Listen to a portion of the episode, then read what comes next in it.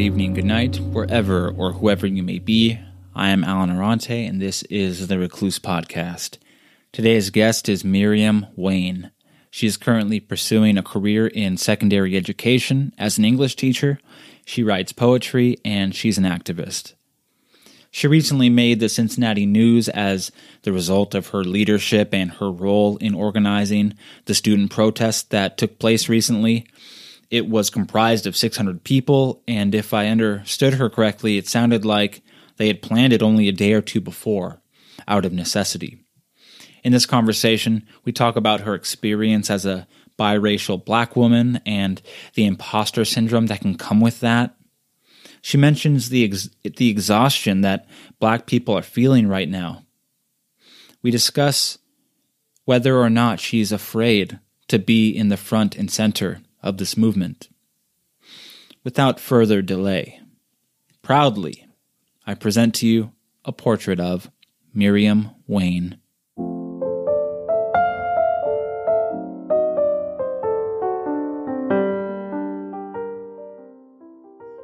what has it been like to be the product or the child of um, a biracial relationship?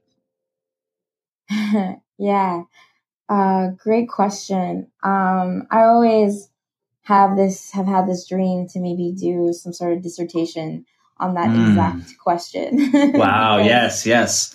When you have a relationship that is taboo for and illegal on top of that, for most of U.S. history, Loving versus Virginia, the Supreme Court case that um, uh, that uh, made interracial banned anti-miscegenation laws, so interracial marriages were allowed, and that was um, a little over 50 years ago. And um, when you have two people navigating um, a relationship that was only barely legal uh, 20 years ago, 20, 30 years ago, what other um, complexities does, does does the relationship inevitably rub off on the children? Because I I have friends and even older older friends who, um, you know, we have similar experiences, um, similar like you know issues, you know, that we navigate through our entire life, um, and a lot of it is due to um, the fact that our parents' relationship was like almost unheard of for most of our U.S. history. Do you feel that there there's this uh, concept called imposter syndrome, and I've had this feeling growing up because I I'm like, like I said I'm a Mexican man. I never learned Spanish, and as a kid, I was really ashamed by that that I didn't have, or at least I felt that I didn't have this deep connection to my heritage or culture. Has anybody ever treated you like, oh, you're not black enough or you're not white enough? Yeah, um, it's funny that you you mentioned imposter syndrome. I actually just wrote uh, this poem and I shared it on social media, and um, I called it imposter syndrome. And, wow. Okay. Um, I uh, that's like I've realized recently, a lot of it due to quarantine, that um, that's been a lot of my life sort of feeling this imposter syndrome mm. cloud over me like um you know i wasn't black enough i was too black i was too foreign too american um too different you know too um ambiguous like uh yeah. Wow. I, I, really feel you. And you know, I had I had a best uh, my best friend from high school. Um, she's uh, Latina. Her mom is uh, Mex- Mex- Mexican, and um, my friend always, you know, shared that sort of imposter syndrome she felt from not, you know, speaking Spanish um, as great as she could. And so, yeah, it's real. it's definitely real. What What's like a figure for the the black demographic. How many black people are there in your town and in your your yeah your your town? What's it feel like to you? Well, in my hometown, um, the black demographic was so low um, that one time our junior year we actually looked it up on the city's official website and it made up like less than 1%. wow. the whole town. what has your feeling been? What's the pulse on your town? Is are there a lot of uh, sympathizers with the Black Lives Matter movement? Are there counter protests going on? Um, so it's actually crazy you say that. Um, I a few friends and I um, woke up um, last Tuesday, and um, a few of my other student friends and I, we were just like, we're tired, you know, like there's a lot of people, especially from our hometown, a lot of white people asking us how to get involved. And, you know, we were just like, this is exhausting. So we, we woke up last Tuesday and we said, we're going to just plan a protest here. Um, and we did that in less than 24 hours and we had about 600 people come out. Is that what it wow. was? Um, Alani was it 600 people? Yeah. 600 people, um, most, a lot of them from our hometown. Um, and uh, I had someone from my hometown, um, someone uh, I didn't ever get along with in high school um, because of political reasons. He comes up to me after the protest and um, I'm like, wow, like, what are you doing here? And he's like, you know, I know you and I don't agree on a lot of things, um, but this I can get behind. And I'm like, well, we quite frankly agree on nothing, but, you know, I appreciate, you know, the, the intention. Um, and it was honestly, I was probably in a state of like, what just happened for the next 24 hours because, um, growing up, like, we barely had conversations in English class about race without someone getting visibly uncomfortable to where the teachers might have to like redirect the conversation. Um, and to see so many people I haven't even talked to since middle school after our student organized protest last week. Um, it was like, wow, this is change. Like the something is happening. Something unexplainable is happening at every corner of our country right now. Yes. So you so you were one of the uh, co organizers of the protest, the the the protest that ended up on the news. Yes. Um yes. I mean, how do you get the word out? I mean, you said it 24 hours later, bam. How, how do you get the word out for something like that? Um so I learned very quickly that organizing is not easy work. Um, Barack Obama wrote hundreds of pages about it in his memoir, Dreams from My Father. Like, organizing is not something that people just like want to do. Um, it was exhausting. Um, but thankfully, um, you know, a lot, um, four, five powerhouse women in our group um, two of them Capricorn women, um, oh, three Capricorn women. Um, we we just we just sat down and we drank coffee for about seven hours, and we said, "Your job is to do this. Your job is to do this. Your job is to tell these people. Your job is to tell these people." And we knocked it out, and um, I think a lot of it came from the diversity in our group. You know, um, like I said, there were um, three uh, black women and another woman of color, and then we had um, a white woman, and we had um, a black man, and I think uh, three white men, and um, I, I, feel like the diversity of it also maybe might have contributed to the word. We re- we were able to reach so many people. Um, it wasn't just white people who came out. it was uh, black students and other minority students and it was um it was really assuring to see what made you and, and the group you just mentioned what motivated you to do it i mean you said you woke up you guys woke up one morning and and what so what what was the motivation behind this um well for um my friend um Amna and I um, we talked a lot about how um, a lot of people from our hometown were sort of asking us um, questions, mm. Um, paragraphs, like dozens of people, um, sort of expecting us to like, you know, give them answers, like specifically them.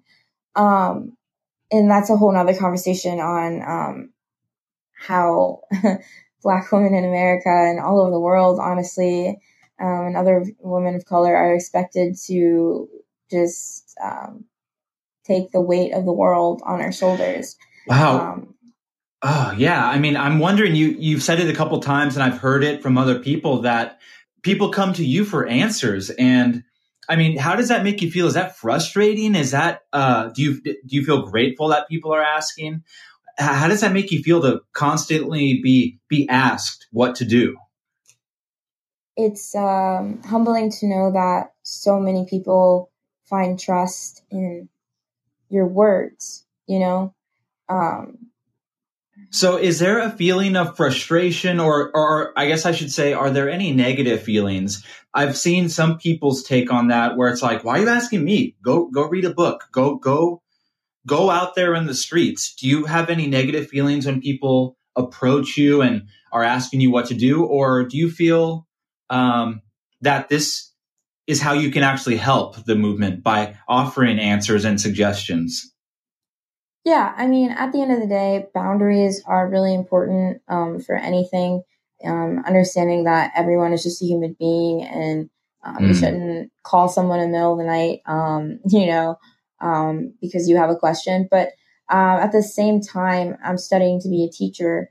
Um, oh, I, awesome. I want to, I want to, yeah, I want to be in the classroom with middle school and high schoolers and um, sort of be able to facilitate um, those those conversations with our world's next leaders. Um, and I've learned the hard way that um, when you're in a situation when you have information and someone else is um, kind of sort of asking for guidance to get that same information. Um, mm. If you personally have the capacity to give the information, do it. Um, and if you personally don't have capacity, then you don't have to. And there's nothing wrong with that either. Um, I think it's it's an individual thing, of course.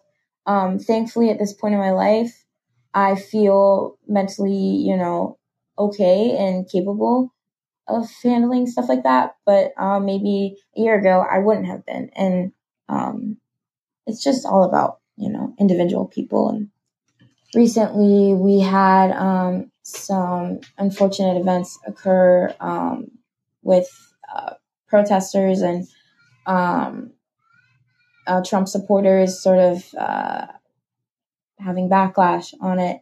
Um, there was violence. Um, it's a very triggering situation on itself. I actually spoke with someone today um, who reached out to me on social media. Um, this person asked me if they should um, pr- uh, organize in that same town. And I was like, mm. in the interest of safety, I can't tell you that I think that's a good idea. Um, it's terrifying um, when it's it's terrifying.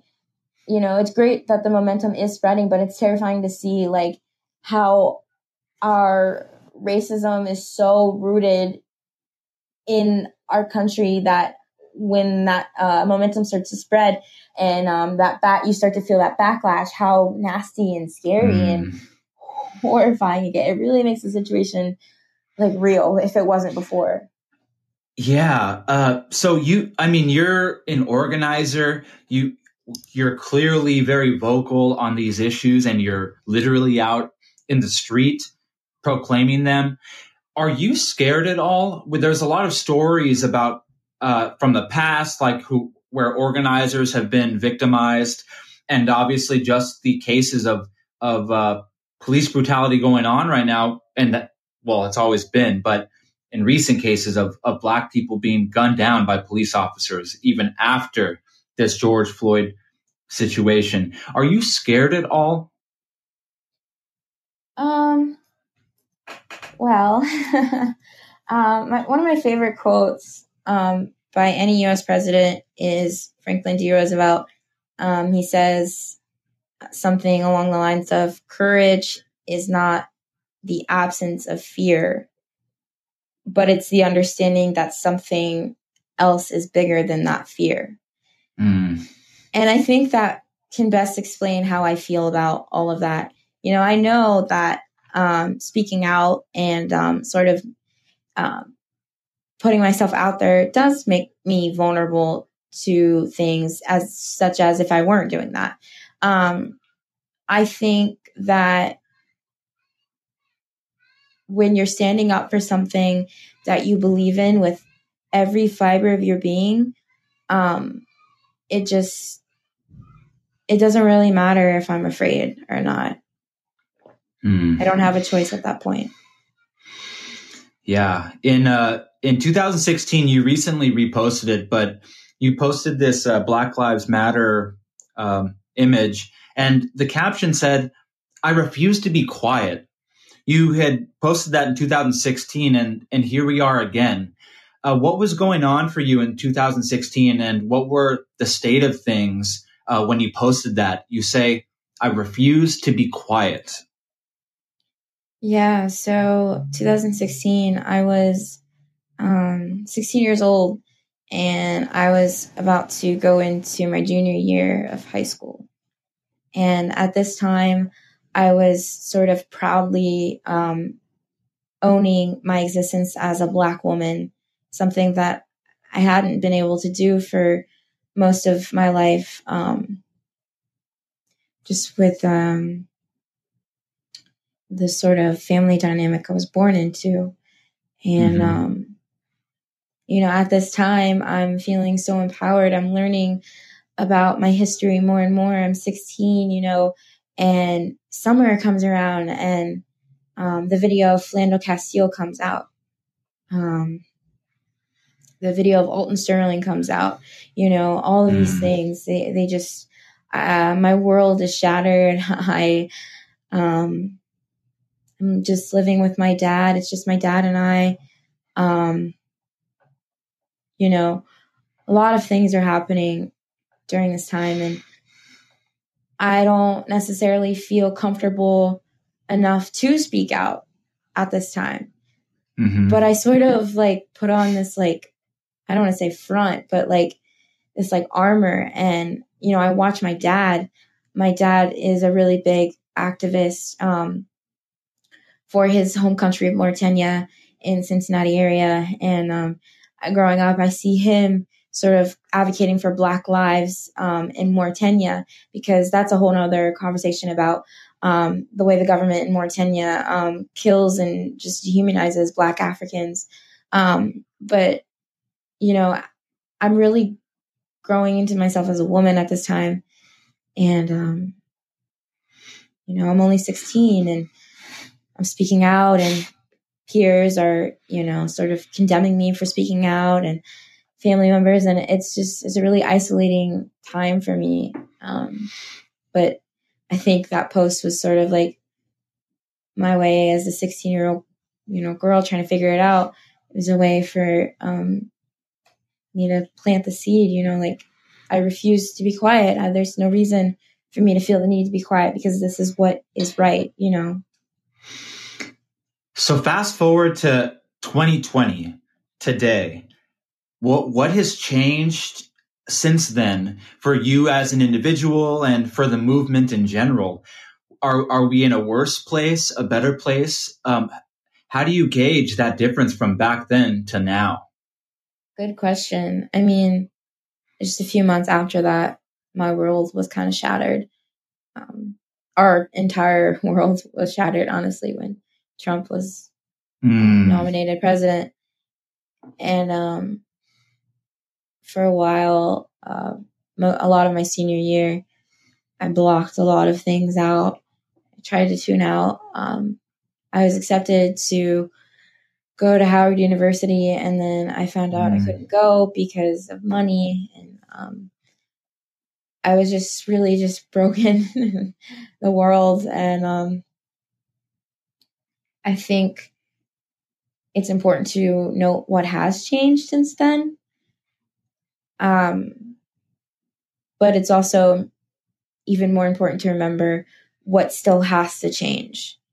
Change is slow, um, and we were set back with uh, the Trump administration.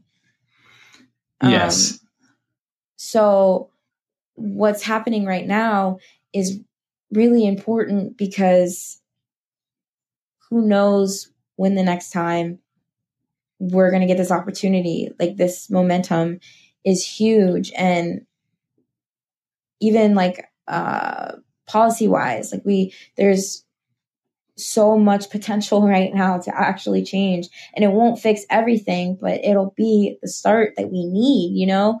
And um, I think uh, we just really need to hang on to this momentum and in any way we possibly can. Yeah, I'm I, I'm on board with that totally. This momentum is it's so strong right now. There are so many peaceful protests and rallies going on. So many people are sharing important information. Petitions are being signed. Dozens and dozens of petitions are being signed just with the click of a button because of social media. I think social media is such a strong aspect of this movement right now. Obviously, the people in the streets and the people doing the heavy lifting, but uh, social media has just been a great tool uh, for organizing and getting the message across. You um you wrote, I think it was yesterday. You wrote, "This is not a game. This is not a hashtag trend. This is not for clout. This is not for fun.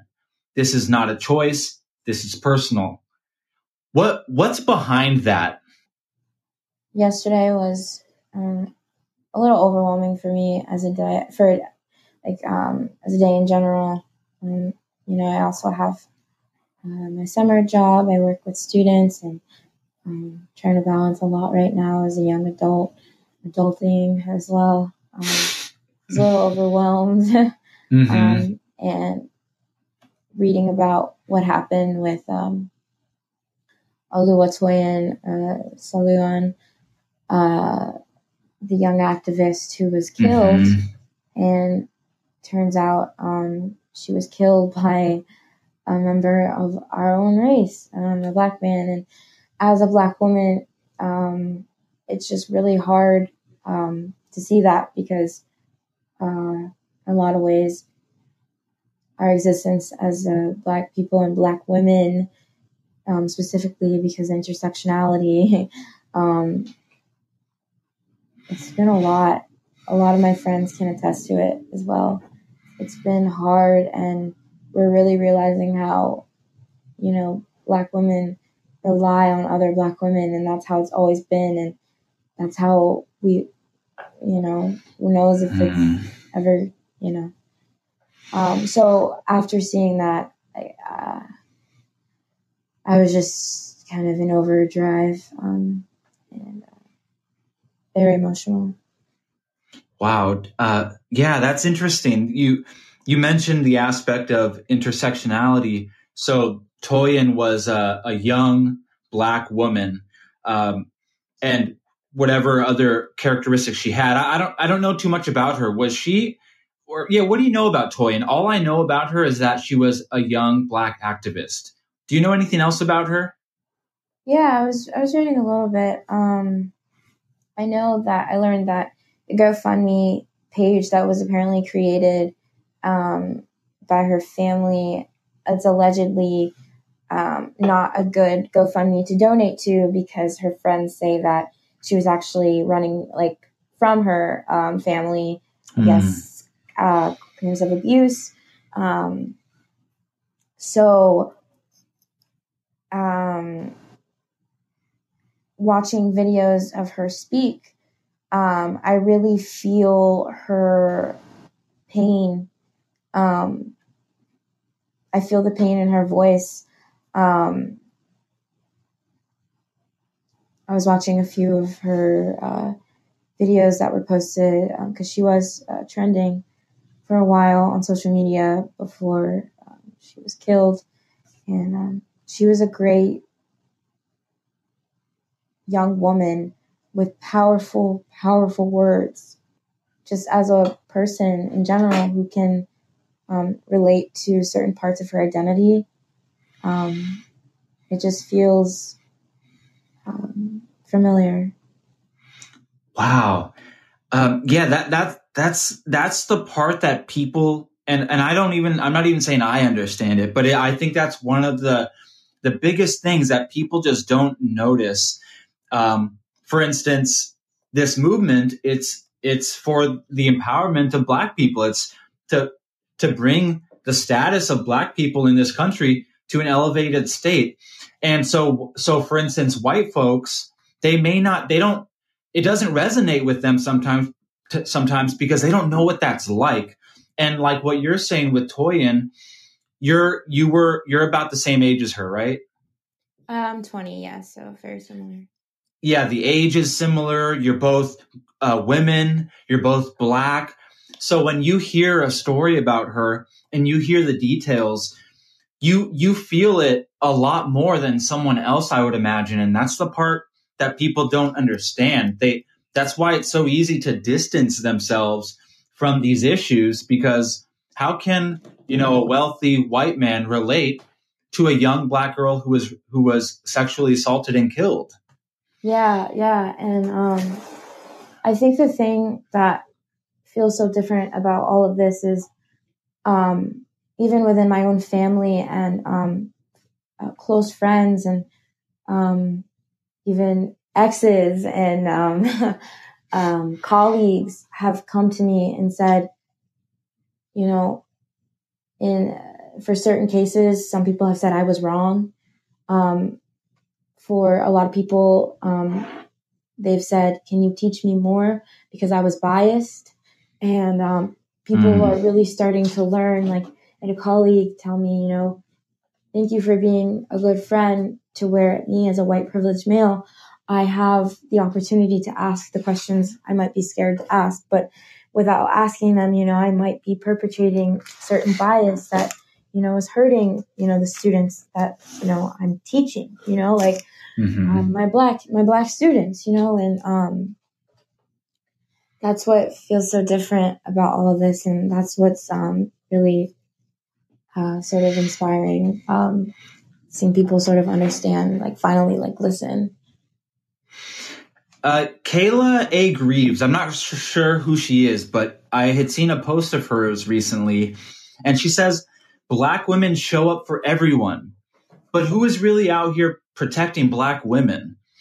Can you can you relate to that statement she made? Um, yes, I can. Um, I was speaking with um, one of my friends the other day, and um, she was just telling me like, you know, Myriam, I'm real, really proud of you for like, you know, doing all this, but you know, me personally, like, I'm fed up with black people, like, and she's black, wow. and she's like, I'm fed up with black people right now, and you know, like, and I, I'm talking to her, and I'm like, yeah, I know, like, you know, but um, you know, it's important that we just sort of um, find a common ground right now, you know. Um, and um, she was just like, you know, I really, I'm really proud of you for doing this, but like, you know, personally, like I couldn't, you know, couldn't, um, I couldn't do all that, and I wouldn't want to, and I, I respect it. I really do. Do you think it's enough for someone to just simply not be racist? It is more required than just simply not being racist. Oh, absolutely. Absolutely. My dad and I used to joke when I was younger and I was in high school.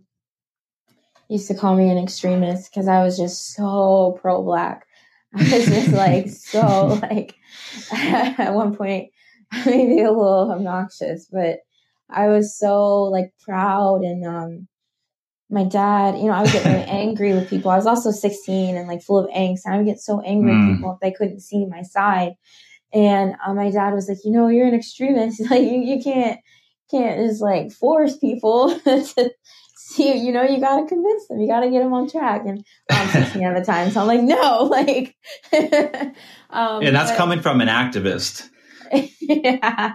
um, but I've learned that, um, with a little bit of um, understanding and love, and um, as long as there's respect present, there's things that we can all do be doing better right now. Um, and not to say that the angry um, activists and I, I myself am an angry activist, but not to say like the super angry activists are invalid. I think they are just as necessary as more um, mediator type activists. You know, you look at the, you know, the differences between Martin Luther King and Malcolm X, and you know, I would just watch the docu- documentary um, that Netflix put out of Nina Simone, and Nina mm. Simone, um, she goes up to Dr. King and she says, Mr. King, I am not, not, I am not for nonviolence. And he says, that's okay. That's okay, sister. Like, okay. you know, and I'm not saying I'm for violence, but I'm just saying, you know, we all have a duty right now. And that's not my job to decide what your duty is. That is your job mm. to figure that out and make it happen, period. yeah. This, um, movement, I've, I've really taken to the idea that there that there are a lot of ways we can assist in this movement. Um, some people feel ashamed that they can't be out there in the streets. Uh, to, to, and I've heard people respond to that by saying, "Well, there are a lot of jobs to do. I mean, we need to get this information out, sign petitions, raise money, donate money." Um, and there's a lot of ways that people can come out without actually having to come out uh, to the to a physical street, and yeah. um, and and I'm happy that that everybody, you know, not not that that old phrase, you know, not it, not one person can't do everything, but everyone can do something, and and I find a lot of value in that um, with this particular movement. Um, I was curious, I what do you think about? Uh, this is sort of a silly question, but what do you think about the new video that uh, Tekashi Six Nine came out with with uh, Nicki Minaj? Have you seen it or heard anything about it? Uh, no, I haven't. I, I, I saw some of it, um, and I won't even uh, say what I think about it. Really, I was just curious. I'll, I'll just briefly describe it. Basically, uh, Nicki Minaj is like practically naked, uh, shaking her butt, and Tekashi's like rapping and stuff.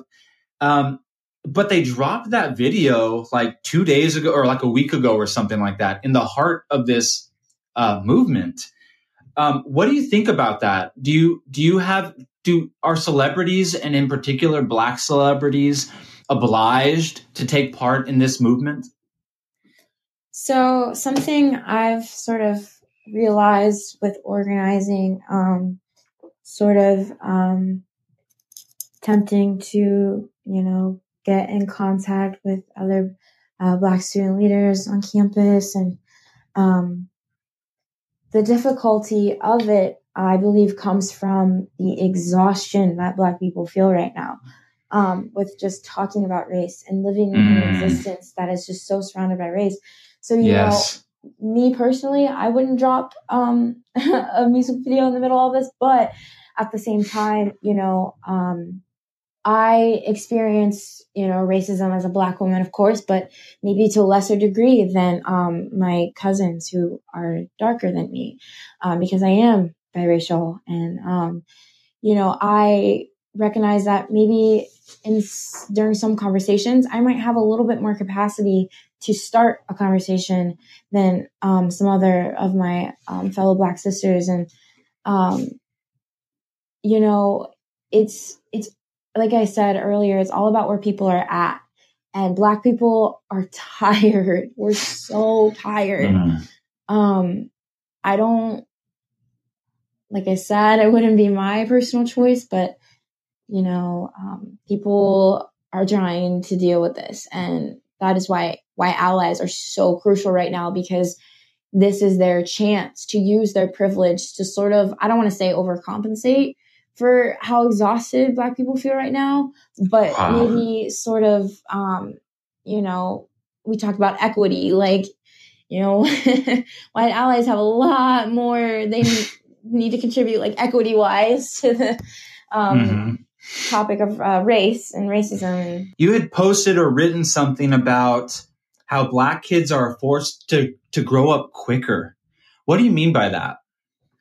Um, if you've ever read or heard of the book Between the World and Me, Ta-Nehisi Coates, um, the structure of the book is he writes a letter to his um, teenage son about how to be a black man in America. And mm. it's a short book, um, but it um, it's absolutely gut wrenching. My um, senior year uh, English teacher gave it to me um, as a sort of like wake up call because I was um, sort of not making the best decisions my senior year of high school, like just sleeping in and, you know, because I was um, going through my own personal things. And he came up to me one day and he's like, you know, you're one of my students I am going to see on CNN in 20 years. you, you need to get yourself together. And he gave me this book. And I remember I tuned out of his lesson that day, but I was, he let me in, um, he let me sit in the corner and just read the book because as a as a good as a real good educator you realize oh your student may not be tuned into your lesson but they're tuned into something that's ultimately mm. even more important so let them you know and he let me and he gave me that space to just read and I was crying in the middle of class. Like I'm this 18 year old, like thinking I'm too good for school, and I'm in the middle of like class crying because this book is so. It, it brought to my attention this idea of a stream of consciousness that um, Black people are aware of, are um, given at such an early age, at such a young age, because um, you know our existence is a lot different from our um, white peers um, as kids, um, especially for young Black boys. Yeah, go ahead. I've seen a couple of uh, posts where it's a black child, usually a black, a, a, little black boy, with a sign like it's at a protest or something, and the sign will say, "When, at what age do I stop being cute and start being a threat?" Or, or something of that nature. And I was thinking of that when you had when you had uh, posted or written that that phrase about how black kids are forced to grow up quicker. And and you mentioned that if if a black child doesn't get with the program soon enough he could who knows who knows what could happen out in the world because of how this country in particular treats its black people. Right. Yeah exactly. So uh, do you recall, did your dad or your mom ever have to sit you down when you were younger and sort of give you a glimpse into what your in, into what your future might be in terms of how you're treated out in the world? Or did you gradually just learn any of these uh, details? Yeah uh no i think i sat my parents down and had the talk with them when i was uh, 16 because I, I was realizing things. And my dad, never um, forced any ideology on me, but um, he would just educate me on things. And, you know, slowly and surely, I put the pieces together on my own. Um, my dad never gave me an agenda to believe in, or he just gave me facts, you know, and I, I literally put the pieces together on my own. And when I finally got that puzzle together, I sat my parents down and I read them. wow. about how I feel as a black woman.